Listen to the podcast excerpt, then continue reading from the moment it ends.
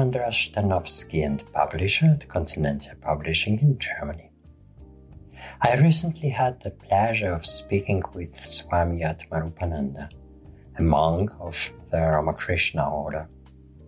In his already 54 years as a monk, he built and led several Vedanta centers in the USA and Puerto Rico. For more than a year, he has been in charge of the Centre Vedantique Ramakrishna near Paris. We talked about a topic that has been on my mind for many years, about the fact that people create and shape the world and their own lives by believing what their culture and social environment suggest to them without questioning it. We ourselves create the worlds we live in by thinking in a certain way, believing in certain things, and pursuing certain goals. This fact should give us hope. If enough people would change their thinking and the way they understand themselves and the world, humanity could learn from the current crisis and human civilization could take a positive turn. The interview took place in 2 consecutive days, and so it is also presented in 2 parts. Swami Atmarupananda. Our thinking, what we believe in, what we desire, determines how we act and how we live. Would a Vedantin agree with this statement? Yes, Vedanta would certainly agree with the statement. To paraphrase Swami Vivekananda, the whole universe is habit. And habit means habit of thought. Habit of action comes from habit of thought. In fact, the Vedantic view is that the universe is the thought of the creator, the thought of Brahma, the thought of the cosmic mind. The modern scientific approach, which has its value, we're not against science in any way, but there is a distinction. The modern scientific approach is you start with matter, because it's assumed that matter is primary, that out of matter come life forms. When matter combines in certain combinations, you get life, and that life goes on complexifying until you get to consciousness, and consciousness goes on complexifying until you get to human consciousness, where self-reflection, etc., is possible. The Vedantic view is just the opposite, that from pure consciousness, which has nothing to do with process, has nothing to do with doing anything, it has nothing to do with thinking. It's just pure luminous awareness, the light which illuminates thought processes and physical processes and everything else, that is primary. Within that, there appears sense of duality, I and other. And from that develops the thinking process, the cognition, and from that develops in the cosmic mind, it develops the universe at an ideal stage, or in the sense of idea, at the idea stage, and from that it manifests as a physical universe. So you come from consciousness as primary down to matter. And from that standpoint, thought is more important than matter. We perceive the world the way we perceive it because of habits of thought. I believe that I'm separate from you. I believe that I am limited within this body, and you are limited within this body, that body. And there's this space separating us. You are there, I am here. I'm the subject, and to me, you're the object, but to you are the subject, and I am the object to you. And we exist within we're tiny little beings existing within a vast universe. Again, the Vedantic view is that is all based on habits of thought. Thinking in subject-object dualism, thinking in terms of awareness and matter dualism, all of human civilization is based on habits of thought. We have the judicial system that we have in whatever country because of habits of thought, the way that we think about what justice is and what it should be. We have the economic systems that we have in the world now and at other times because of the way we think. What we value, how we think of money, how we think of economic transactions and so forth, all of that is based on thinking. The government, political systems we have, everything is based on human thinking. The human society is a manifestation of human thought. Our usual way, the sort of common sense way of thinking is that those are sort of external givens and we fit ourselves into them. And yes, we may be born into a world of thought, but that all had its origins in thinking.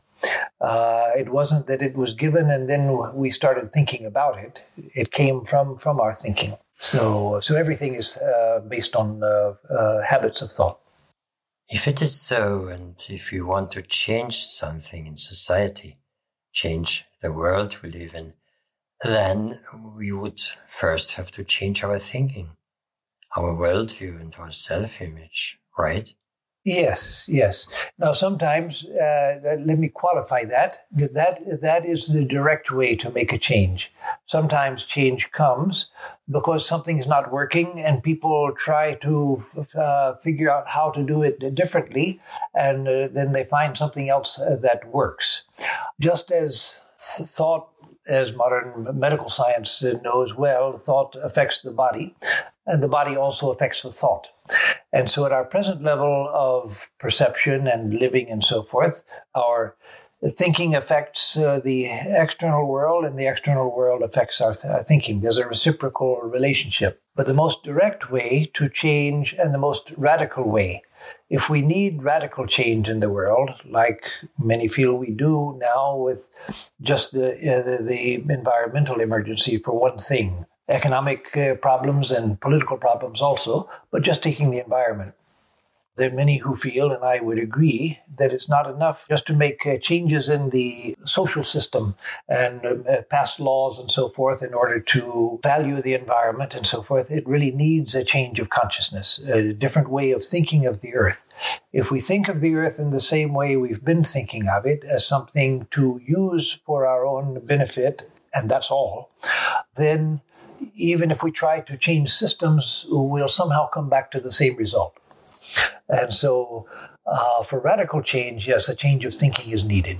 Yes, and this is my hope, that we will soon become aware of this simple fact that our present understanding of the world is destroying nature. That understanding, with all its tangled elements, materialistic scientific worldview, what we inherited from Christianity, the greed at the core of the economic system, all this. Does Vedanta offer an alternative? How can it help us? Yes, there are several ways, but central to the various ways that Vedanta can help. I deeply believe it can help, and that's why I've devoted my life to it.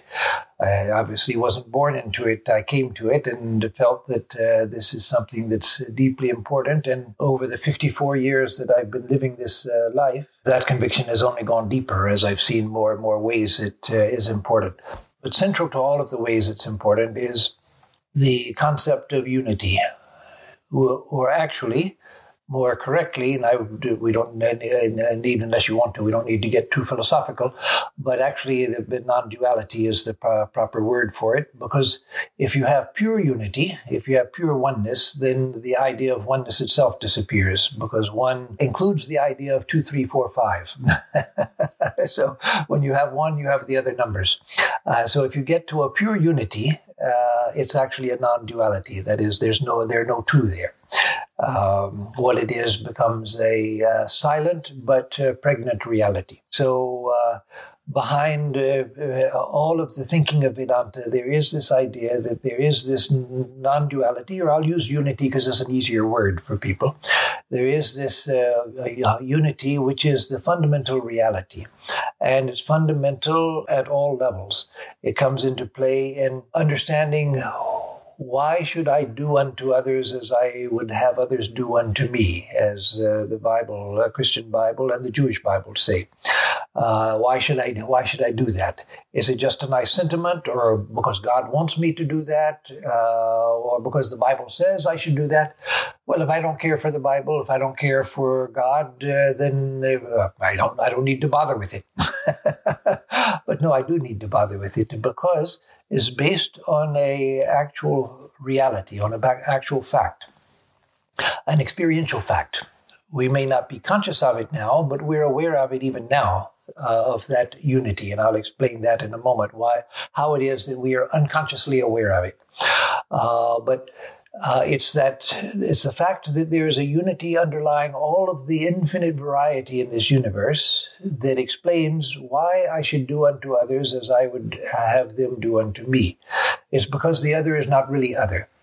And that is the basis of all morality in the Vedantic system. Morality is not based on the idea that God likes certain behavior and doesn't like other behavior, so he gives us a set of rules, do this and don't do that, because I like this and I don't like that. No, it's based on the fact that there is one reality, and whatever I do that hurts the outside is hurting me.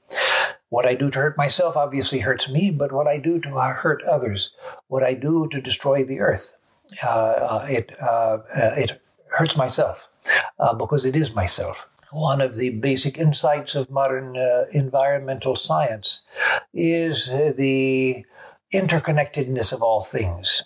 And Vedanta says, yes, everything is interconnected. Why?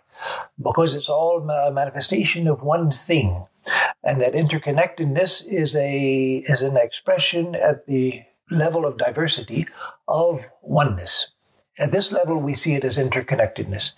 I might like to get rid of all of the things I don't like in the universe, all of the mosquitoes, all of the flies, all of the insects, all of the snakes and everything else. If I could do that, the system would collapse. Because everything has its part in the system. We're all related, and we're related because we're actually one at a higher level, of perception. And so, this idea of oneness is basic to the understanding of Vedanta. Is basic to morality. Is basic to social action. Is basic to the idea of compassion. Why should I be compassionate? All religions say, be compassionate, be kind to others. Yes, that's good, and we should do that. But why? Because God likes it? I don't believe in God, so why should I do it? The Bible says it, or the Quran says it, or the Vedas say it. Well, if I don't believe in those, why should I do it? No, it's because there is this underlying oneness, which is the basis of why the law of karma works. Karma says that if I give out good, good tends to come back to me. If I give out evil, evil tends to come back to me. It's because the universe is my own reflection. It's my own self. I think that I stop right here, but why should I think I end where my skin ends?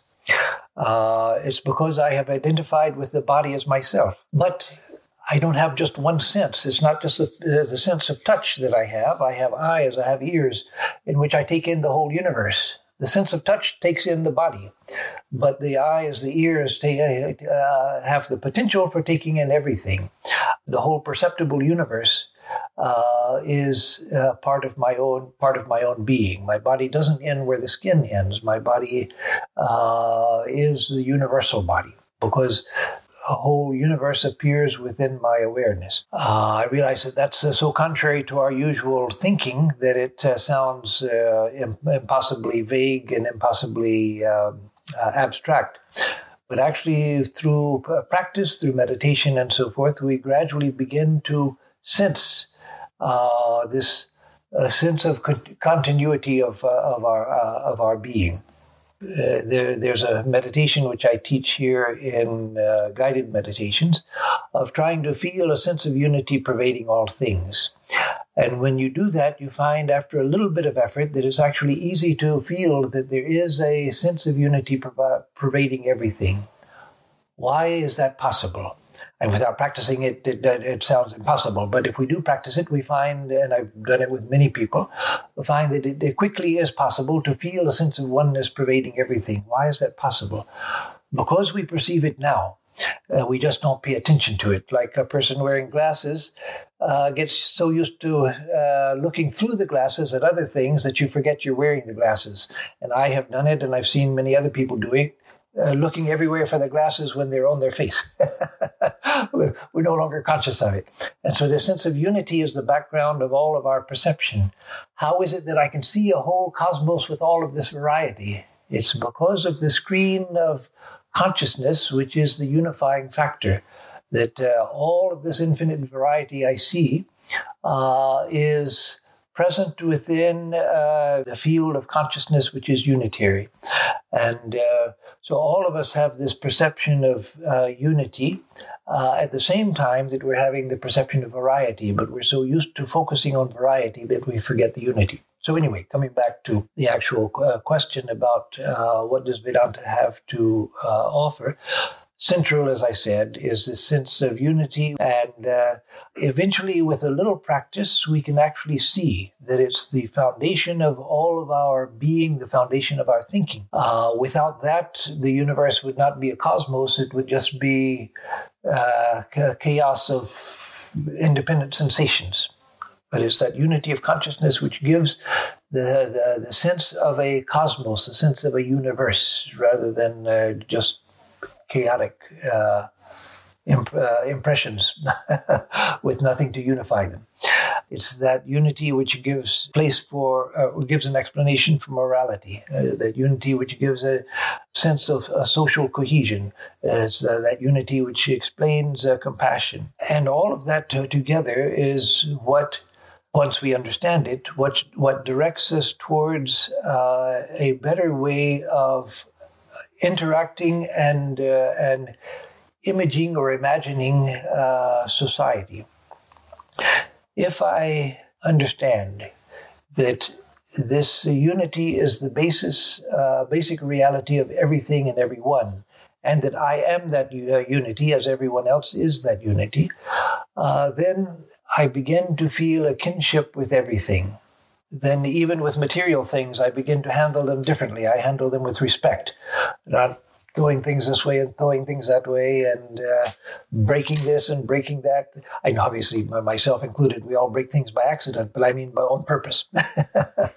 And so I begin to respect even material things because I feel the sense of unity pervading everything. And certainly I begin to respect other people and treat them differently.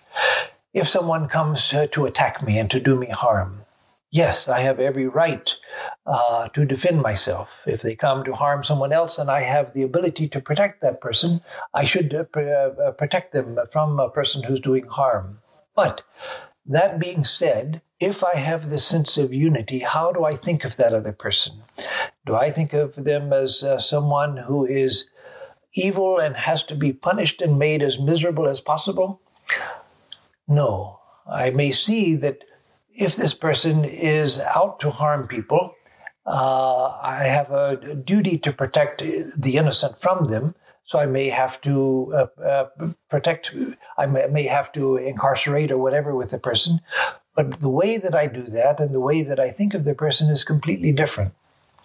I'm not thinking of incarceration as I want to make that person as miserable as I can because he did this terrible thing.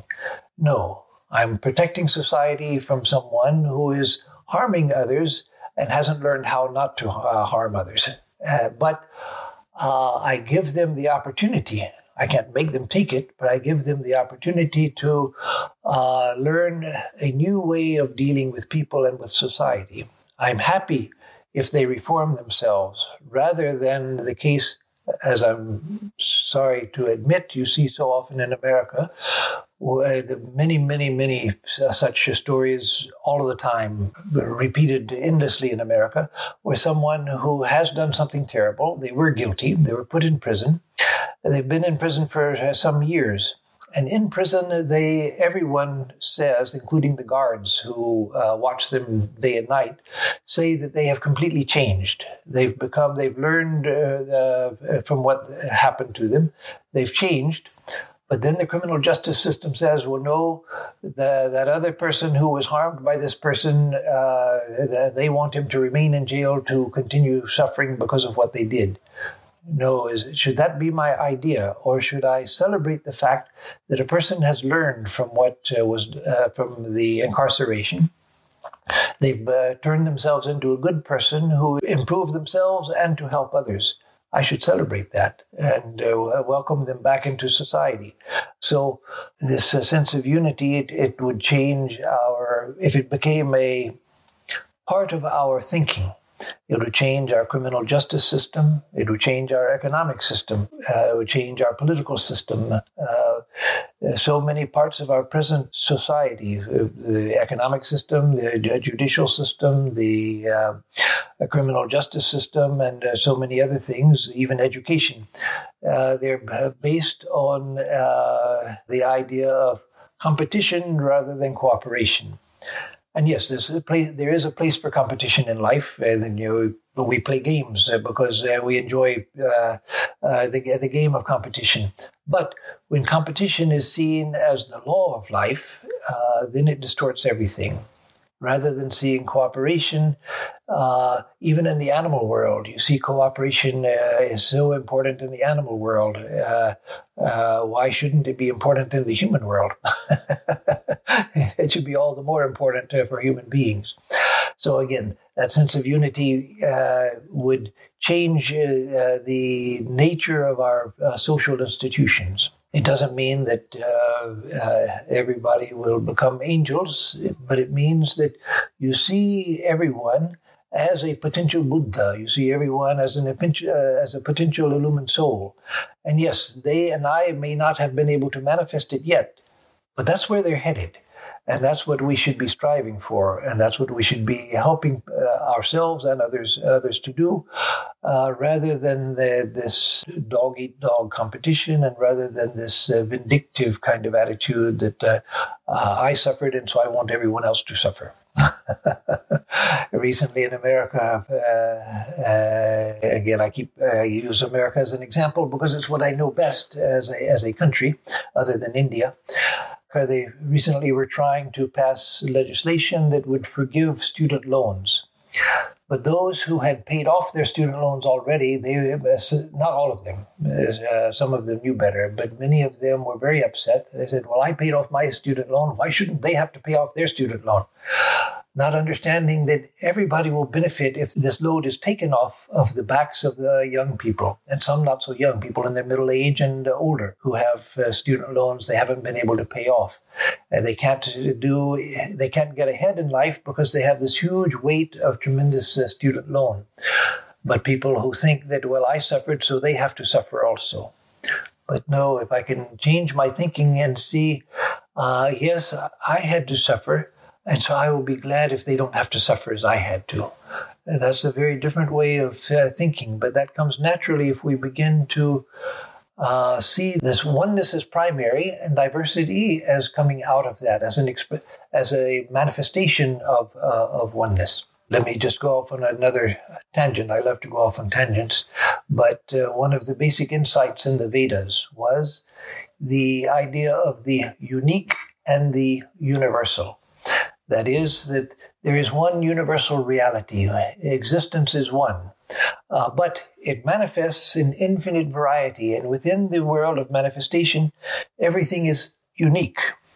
Every snowflake is a unique snowflake. Every blade of grass is unique. Every flower, even of the same species, is unique from other flowers of the same species. What to speak of the different species. And so this emphasis on oneness in the Vedic system is not aimed at abolishing diversity. It is respecting diversity and seeing diversity, but seeing diversity as a manifestation of a universality. That everything is that same reality, but everyone is a different manifestation of that same reality. At the heart of every stone, one with an illumined mind can see the same luminous reality manifesting as that stone. But as a stone, each stone is different. And so this interplay between the universal and the unique is part of the Vedic, is central to the Vedic vision. So people can change their way of thinking and thereby change their own lives. But how can society change?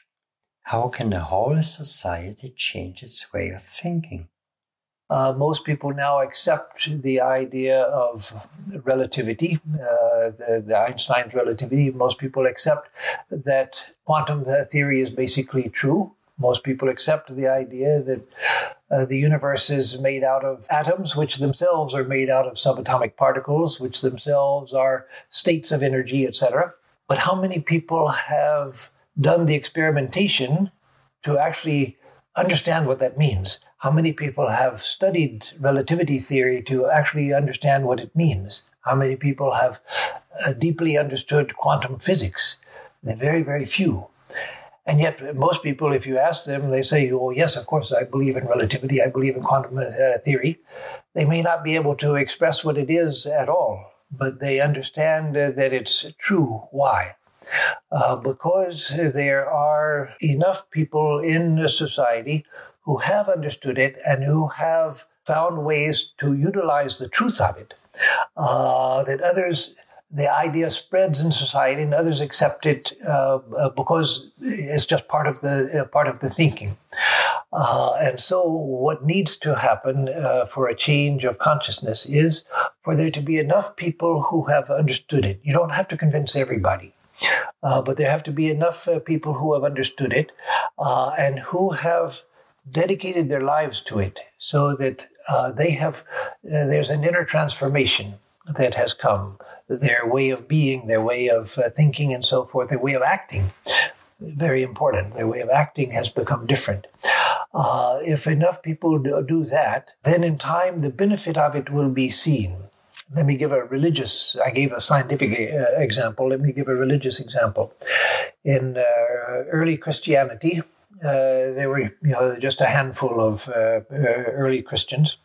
How did it spread? Was it because everyone realized that Jesus was God and so forth? No, what happened was that there were enough Christians, which meant very few compared to the number of people in society, but there were enough Christians whose lives had been transformed by this new ethic, by this new ideal, by this new way of thinking and living, that people began to notice that they were different.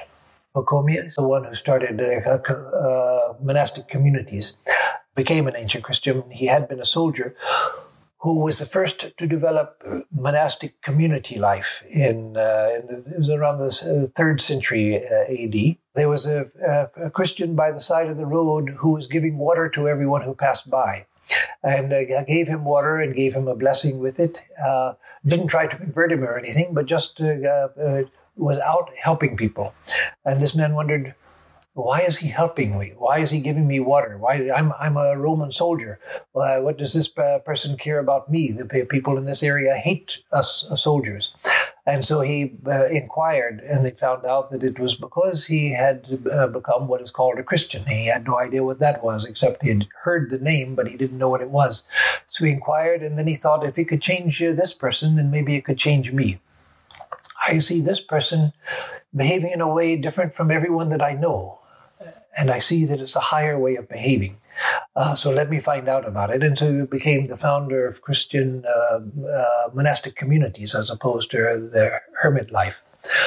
So like that, if enough people take up these ideas, it doesn't have to be many. Swami Vivekananda used to say, give me 100 people who are sincere to the bone, and that will be enough to change the world. That sounds impossible. And of course he meant utterly sincere, 100% sincere, but it doesn't take many, but it does take a certain seed quantity to begin the process of that spreading into society. And that's what I think we're beginning to see, little bits here and there where people are taking interest in spirituality as opposed to just formal religion, but taking an interest in spirituality. And I've seen that all over the world. Wherever I go, I find that there's some people who want experiential religion, not doctrines, not dogmas, and so forth, but they want to go deep because they have a sense that there is something real and something deep which can be experienced and which is transformative. And so if that spreads, then that will be enough to change the world. And I'm convinced, time may prove me wrong, but I'm convinced that that's beginning to happen now. And that's where the society's good intersects with the individual's good. That again, the usual idea of spirituality is, well, just take care of yourself. But, and there's a truth to that. If I take care of myself, however, I am contributing to society, and that can't be forgotten. When Swami Vivekananda went to America, people were always saying, well, what good does all of this do to society? And so Swamiji says, well, truth is truth. Truth doesn't have to do good to anything. Truth is its own value. But it also will do good to society. That's not why you should pursue the truth. You should pursue the truth because it's the truth. But it will do the greatest good to society because, as he said, if a person even goes into a cave and closes himself up in the cave and transforms himself, that will radiate over the world and help many others because we are all connected. We're connected at the physical level because we all are parts of the same ocean of matter, but we're even more connected at the mental level. Our minds are whirlpools in the universal mind, the cosmic mind. We're all parts of the cosmic mind, which is how we can communicate. Whatever changes I make in myself, that begins to set up different wave pattern, so to say, speaking figuratively, of course, a different wave pattern in the ocean of the universal mind. If enough people, again, even a relatively few number of people do that, because it's an idea based on a deeper truth, it's a truth which has great power. There's a famous saying in the Upanishads, which is the motto of the modern Indian state, the nation state of India, and that is truth alone triumphs. That part is what's taken as the motto of India, but the whole statement is truth alone triumphs, not untruth. And that's true, that a deeper truth has much greater power than a non-truth, because it's rooted in something which is real. It's rooted in that which is real. As Martin Luther King famously said, which is often repeated, and I'm sure I'll get the exact words wrong, so this is a paraphrase, the arc of justice is long, but it bends towards truth. It takes a long time for justice to work itself out in the world.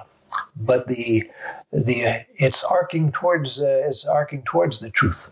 Again, the best thing that we can do for ourselves is personal transformation, but that also happens to be the best thing we can do for the world because it will change our interactions with the world. It will change our relationship with the world. It will change the effect we have on the world. If we think in terms of how can I stop the war in Ukraine? How can I change the economic system of America to make it more just? How can I save the planet from ecological disaster? Well, it's impossible. I, Swami Atmarupananda, I can't do that. I can worry myself sick. I can go out and join all kinds of organizations and exhaust myself. And finally, what I've done is made myself a nervous wreck, and I haven't had much effect. But what I can do is to take care of myself. And in doing that, I'm taking care of the world also. And if enough people do that, then it will have a visible effect. As we've seen through history, when a powerful idea comes into society and it spreads, you can see from the historical record, you can see the changes that take place in society. And even those who don't naturally take an interest in those things, they are benefited also. People who don't like science or have no interest in science or have nothing to do with it, they still benefit from things like glasses and modern transportation and other things. So the whole of society is affected by these root changes, and that doesn't take many people to effect. So a personal change transforms the society, provided, I think, that we remain open to the other people, but also open to new ideas. Yes, certainly. Transformation is a path. It's a process. It takes time. And it takes knowledge, it takes wisdom. And we also have to be open to self-corrective processes, so that, because it's easy to start thinking in some way which is delusional and then be off down a blind alley where I end up with delusion rather than transformation. So yes, so we have to be open, and also we have to be aware that if what I'm seeking is the experience of identity with the unity which is the foundation of this universe, which is my true identity, that doesn't come by closing myself off from everybody else. No, it comes by recognizing that we're all in this together. Swami Vivekananda once, he was approached by a young man in India when he had returned from the West the first time.